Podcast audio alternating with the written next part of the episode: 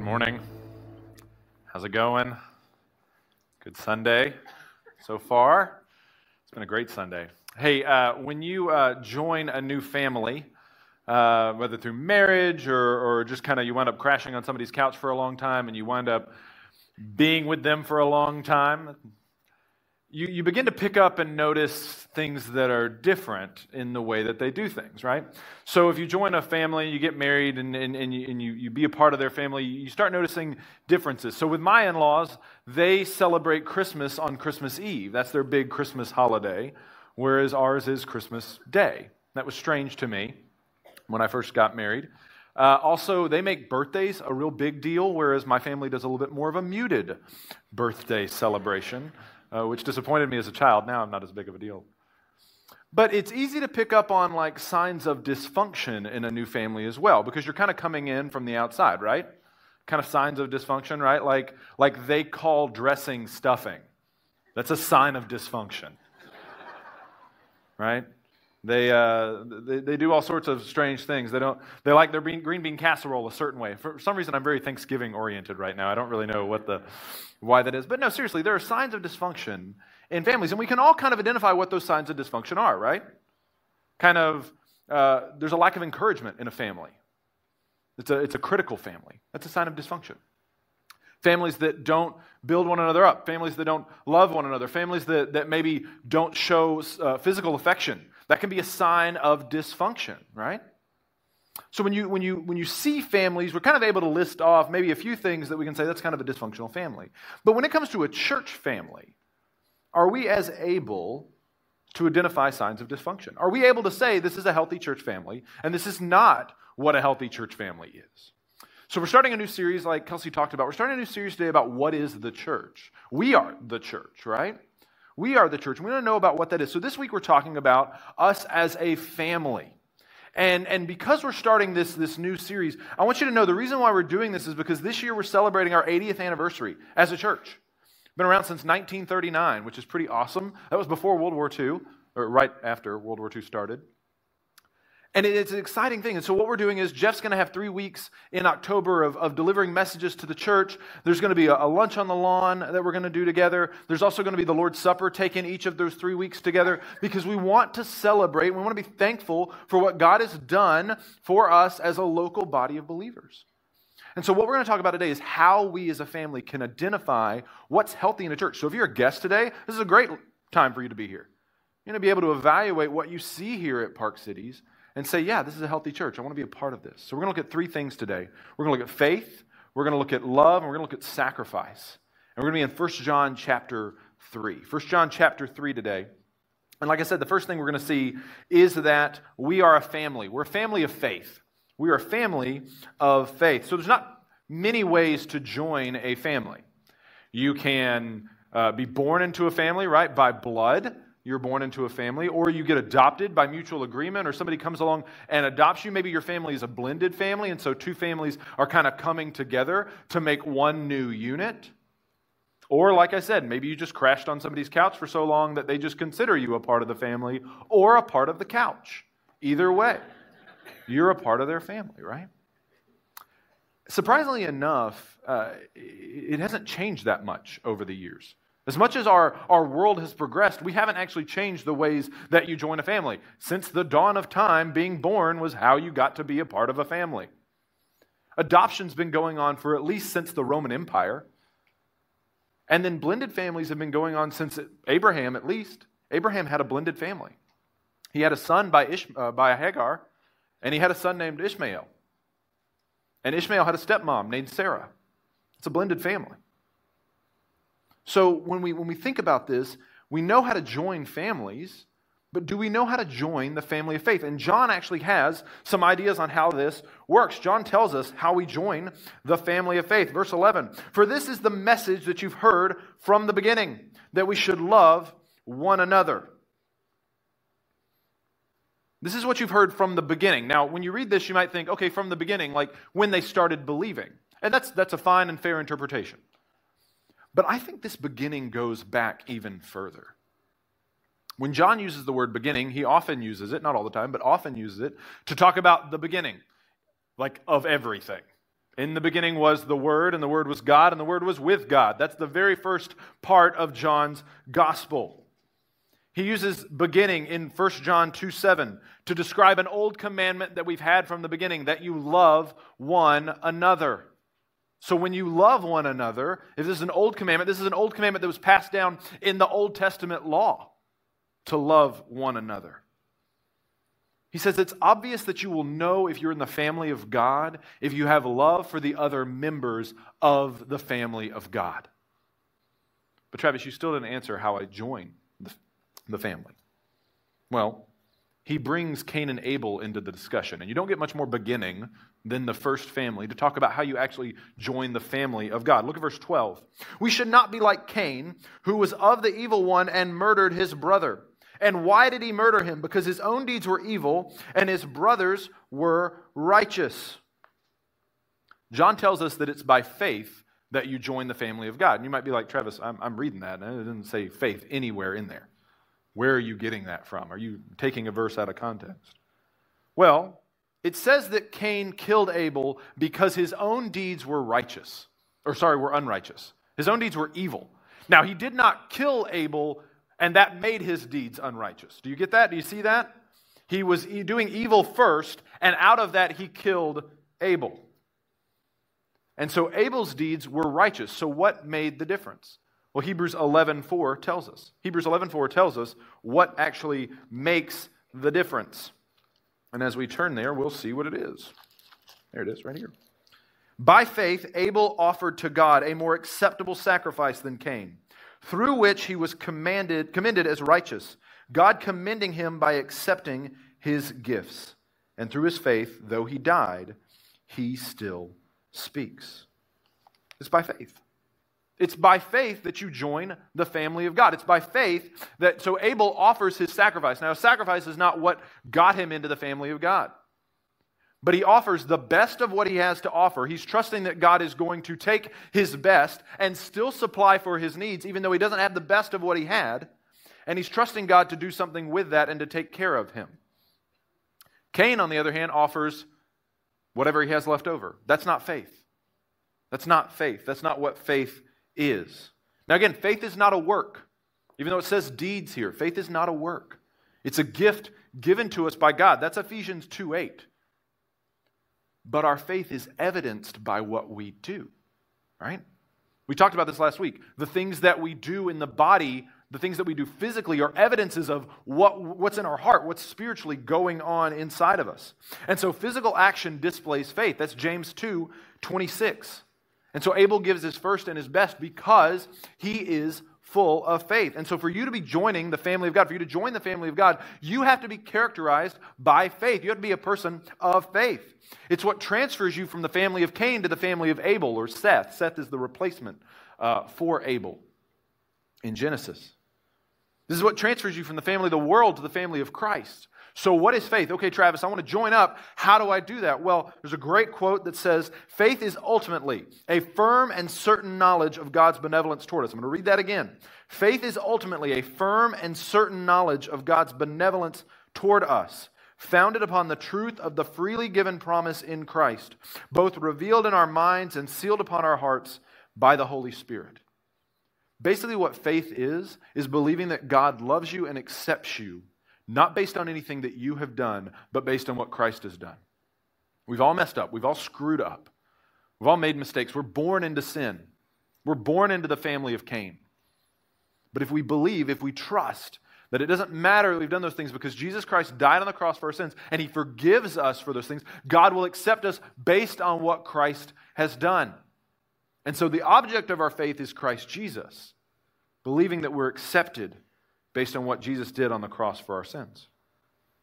But let's not forget that when you become a believer, you need to continue on in faith if you're going to be a part of the family of faith. You don't just believe once and then go about doing things the way you've always done them. No, you grow, you develop, you mature in faith. That's what it means to be in the family of faith. If you're going to be a part of the family of faith, you have to continue on in faith. You have to pursue faith. You have to chase after it. If we're going to be good family members, people in the church who are committed to one another, if we're going to be a healthy body of believers, we have to be people who grow in faith. And you might say, well, Travis, that's great. That's why I'm here today. I want to grow in my faith. But it's not that easy because there's verse 13. Do not be surprised, brothers, that the world hates you. Now, that kind of seems like a, like, a, like a rabbit that he's chasing here. But it's not. Because Cain and Abel are a great illustration of the fact that those who are unrighteous, those who are outside of the family God, resent and are frustrated by the acceptance of the people of God. Cain was jealous. He resented the fact that Abel was accepted and he was not. And you might say, well, Travis, what does that look like in my day to day life? Have you ever told somebody that you believe that Jesus Christ is the only way to heaven? And was their response frustration? Was their response not, well, why do you think that you're accepted and your religion's accepted, but mine isn't? Again, frustration over the fact that you're accepted and their belief system is not. It's the same thing. Again, I'm not saying that they're, they're murderous because of it, but there's resentment. There's resentment towards the church, towards the people of God, for their accepted status by Christ, or by God in Christ, and the non accepted status of those around us. And this creates a set of antagonism. Basically, the world around you is designed to beat the faith out of you. It's a giant conspiracy. Now, this does not create an us versus them mentality. What it does create is I need you here. I need you around me. I need you near me because I, my faith is fragile. It often hangs by a thread. I often feel like I'm the only one. I'm probably the only one that holds to this. I'm the only one that believes this. But when I get in a room like this, or when I get with other believers, when I get into a, a small group or a connect group, if I join one of the men's small groups that are starting up uh, this Saturday on September 28th, you can have breakfast and join a men's small group. If I get in a group with other believers, guess what happens? I'm not alone. That strand of faith becomes tied together with other cords, and we're stronger. We're together. I need you here. I need community. I need to believe with the family of faith because my faith is fragile. And I guarantee it, yours is fragile as well. It doesn't take much in our circumstances to knock us off kilter in our pursuit of Christ. It's why we need each other. Work is long and tedious and difficult. It can make me focus on the wrong things. My family might be going through a difficult time. I might be stuck in a sin struggle. And I might think that God absolutely rejects me. There's no way that He could love me. But I know and I believe, based on what Christ has done, that He does accept me. But sometimes it's hard to believe that based on your circumstances. So many brothers and sisters in Christ to come around me and say, Travis, no, no, no, no, no. He loves you, He accepts you based on what Christ has done. And if we're people of faith, we need to pray for each other.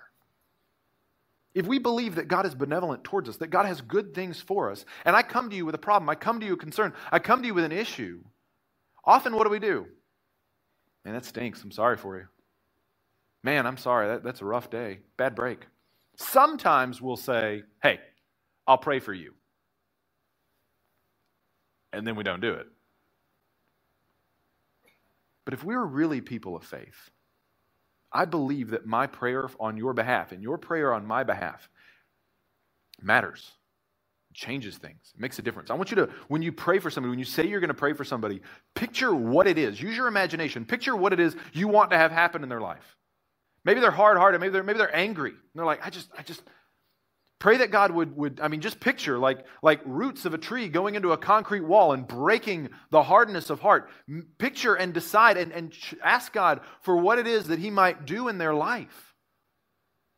Don't be afraid to use your imagination to paint a picture of what you want God to do because God is working. And we need to intercede, we need to pray for one another. So we're a family of faith. And I think one of the reasons why we don't pray for each other is because we lack faith. We don't really believe sometimes that God's going to do anything. But the other reason why we don't pray for each other is because we lack love. But we're a family of love. We're a family of love. So John mentions love in verse 11, uh, but he really brings it, and he brings it to the forefront here after the Cain and Abel illustration. And what he does with this, and before we dive into the text again, uh, what he does is he, he, he puts for him, for him, love and life are like a synonym. They kind of work together, and death and hatred go together as well, okay? So those are two concepts that kind of work together. So let's look at love as an outpouring of life. Look at verse 14. We know that we have passed out of death into life because we love the brothers. Whoever does not love abides in death. So, life is a, is a catch all term for John. It's a catch all term that basically means anything uh, that is a part of this new life, this new status, this new realm we live in that Christ has given us. So, Christ has blessed us with a new status. We've transferred from an old state, the realm of sin and death, and moved into a new state of life and righteousness. Paul does the same thing in Romans 6. He talks about uh, being dead to sin and raised to walk in newness of life, right? It's the same concept transfer. So, what does this life look like? What is, what is life? What is life characterized by? What does love look like characterized in this new life? Well, there's some ideas uh, that, that come from the word life in Scripture. One, life is a gift. Life is a gift. If life is a gift, that means that, that I should be giving life. If, I'm, if, if I have the, the gift of life inside of me, if, if Christ has given me his life, if I'm walking in newness of life, then I should be a life giving person. I should be a conduit for the life of Christ into the lives of other people. I shouldn't hoard the flourishing. I shouldn't hold on to the things that God to give them out, right? So when you come here at church on Sunday mornings, would you consider yourself to be a life giving person? Are you looking for things to be thankful for? Are you looking for things to be grateful for? Are you looking for, for ministers or, or volunteers that you can pull aside and say, hey, thanks so much for giving your time in this area. It really made a difference in my life. Or are we critical? Are we looking around being like, I didn't really get anything out of that? Or are we looking around and saying, ah, that's not what, no. Mm-mm. Or, man, I was really frustrated. This didn't go well today. Are you a life giving person or are you not? Is there flourishing where you go or is there only criticism? Life is a gift. You give it out to other people. Life is also grace. It's grace. Life is a gift. It's been graciously given to us by God. And so God expects his family to also give that grace out to other people, to give that gift out and to give graciously. So we should pour our love, our grace into the lives of other people, the grace of God in the lives of people. This means forgiveness. This means forgiveness. And often we wait to forgive people until they've come and asked for it. No. When Jesus was going to the cross, what did he say? Forgive them, Father, for they don't know what they do. I didn't see a Roman centurion being like, hey, Jesus, sorry about this. Forgive people before the resentment builds up inside of you. This means talking to people outside of our group, right? Look, in a church this size, you kind of gravitate towards people that are like you, you gravitate towards people you connect with. I do too. Trust me. I, I have people that I, I click with, and then there's some of you that don't like baseball, and we don't click, and that's okay. But the truth of the matter is, if, if we are all connected by the body of Christ, by the blood of Christ and the Spirit, we're unified in the Spirit. You know what that means? We have a point of commonality that is unassailable. And so I should be able to be friends with all of you. I'd like to think that I am. And you're friends with me. We're a part of a family. So let's break out of our group. Look for people that don't look like you. Look for people you don't talk to. Walk up to people that you don't know and be like, hey, I don't know you, but I've seen you here several times. Who are you? What do you do? Where are you going? Can I walk with you? Maybe that would creep them out a little bit. I'm trying to go to my car. Leave me alone. This also means being generous to one another. Being gracious means to be generous. So it's life is a gift, life is gracious, life is also together.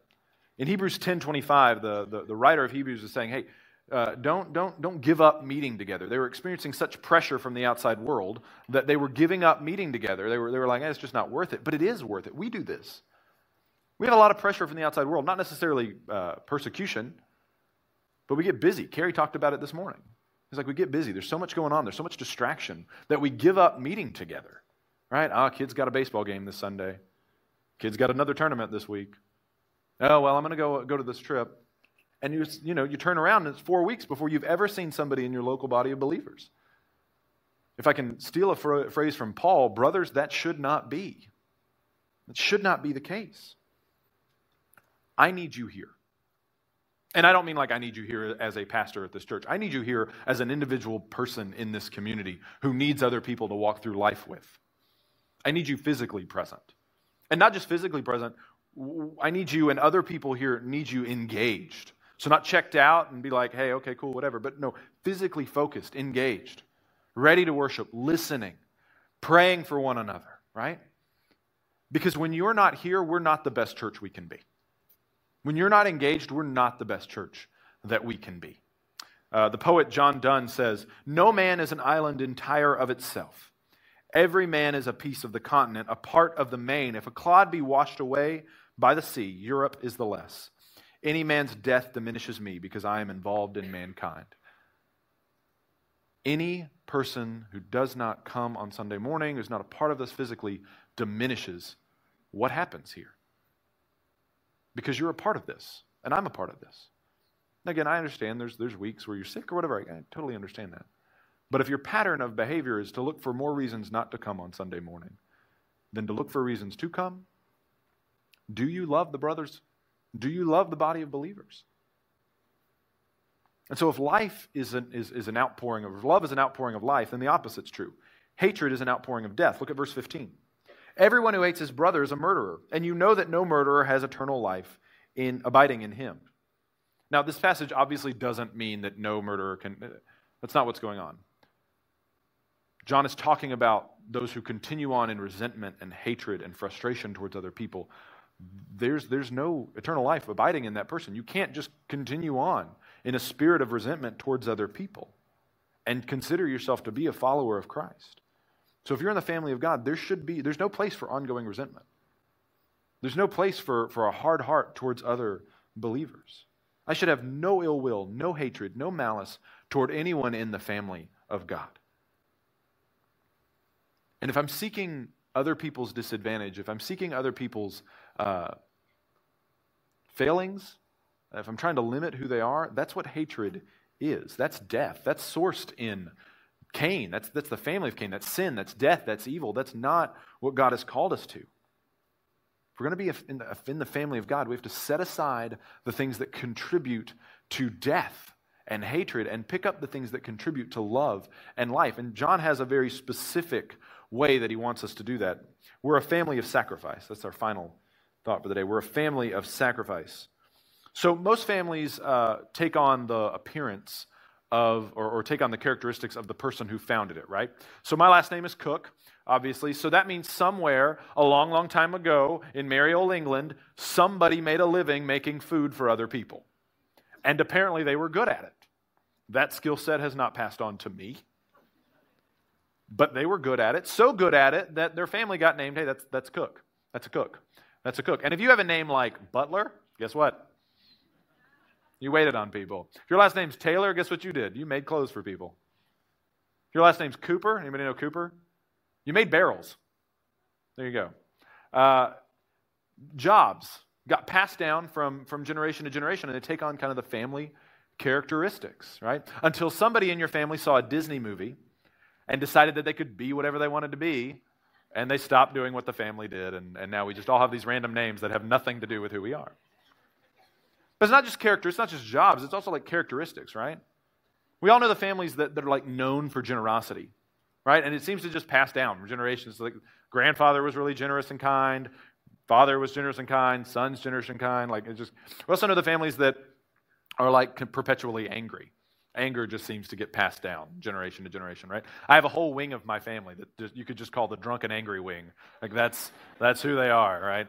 I think uh, I think a couple of them tried to kill each other at a family reunion one time. I was not there. That's hearsay. But you also have the, like people in the characteristics of the family of, of just longevity. It's like everybody in that family lives to be 105, and everybody wants to know what the secret is, and nobody knows, or that they many of them die early. It's like wow, everybody just seems to die young?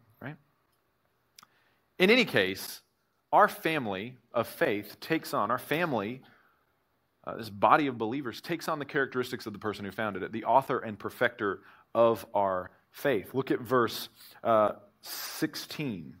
By this we know love, that he laid down his life for us, and we ought to lay down our lives for the brothers. So, the characteristic of our family is sacrifice, laying down my life for other people, laying down who I am, laying down my advantage, laying down what I gain for other people, laying down my life. Jesus says this about himself. He says he's the good shepherd that lays down his life for his sheep. That's in John 10 11, which comes right after John 10 10, where he says, The thief comes to steal, kill, and destroy. So, Jesus even juxtaposes the two things sin and death and evil and hatred love, life, forgiveness, mercy, repentance. Laying down your life for other people. This flows right out of the discussion of hatred and love. If I hate somebody, I will seek their disadvantage. But if I love someone, I will seek their advantage at the disadvantage of myself, right? That's what real love is. Look at verse 17. But if anyone has the world's goods and sees his brother in need, yet closes his heart against him, how does God's love abide in him? So John tells us something very important here. If anyone has the world's goods and sees his brother in need. I think one of the reasons why we don't rush to help other people around us, why we don't lay down our lives for other people, is because we often don't see them. We don't take notice. Our apathy is so deeply rooted that we don't even notice that somebody else has needs. We just kind of go on with our day. We're buried in our phone, or we're buried in our own problems, we're buried in our own issues. We need to pray that God would open up our eyes. Pray that God would help us to see people in need. Talking about International Justice Mission this morning is exactly that. It's an opportunity for you to see that this world is a lot bigger than you thought it was, and it's a lot darker than you thought it was. And that there's an opportunity to help. Jesus says in Matthew 25 that if you gave clothes to the least of these, if you, if you served the least of these, you gave a drink of water, if you gave food to the least of these, you did it for me. But if you don't do it, then you didn't do it for me. We need to pray that God would open our eyes, that we might see the people around us who are in need. And then in verse 18, he reminds us that we shouldn't just talk about it. Look at verse 18. Little children, let us not love in word or talk, but in deed and in truth. So we have a bad habit of, of talking about stuff and not doing anything about it, right? We're Baptists. We like a word called committees. So we like to form a committee to try and decide what to do about something. We like to, to investigate before we, we, we, we, take action. And some of that's healthy. You should do your due diligence. But oftentimes we look for loopholes. We're looking for loopholes to not help, to not sacrifice ourselves, to not sacrifice what we have to help other people. And Deuteronomy uh, actually has a thought about this. Um, uh, Deuteronomy 15, I think it is. Should be on the screen here. Yep. All right, I'll find it in my Bible and I'll read it to you. It ain't hard. Deuteronomy 15, verse 7. If among you one of your brothers should become poor, in any of your towns within your land that the Lord your God is giving you, you shall not harden your heart or shut your hand against your poor brother. But you shall open your hand to him and lend him sufficient for his need, whatever it may be. Take care lest there be an unworthy thought in your heart, and you say, The seventh year, the year of release is near. Okay, so I'm going to stop right there and explain what the seventh year is. Every seven years in ancient Israel, they were supposed to cancel debts. So if you owed money, and you borrowed money the first year and you couldn't pay it back, you couldn't pay it back, couldn't pay it back, couldn't pay it back. In the seventh year, all debts were canceled and, and you were forgiven the debt. So, what he's talking about here in verse 7 is thinking to yourself, oh man, the years of, uh, I'm not going to get this money back that, I, that I'm loaned to it. Let's keep reading in verse 9. The seventh year, the year of release is near, and your eye look grudgingly on your poor brother, and you give him nothing, and he cry to the Lord against you, and you be guilty of sin. Basically, that's a verse against loopholes.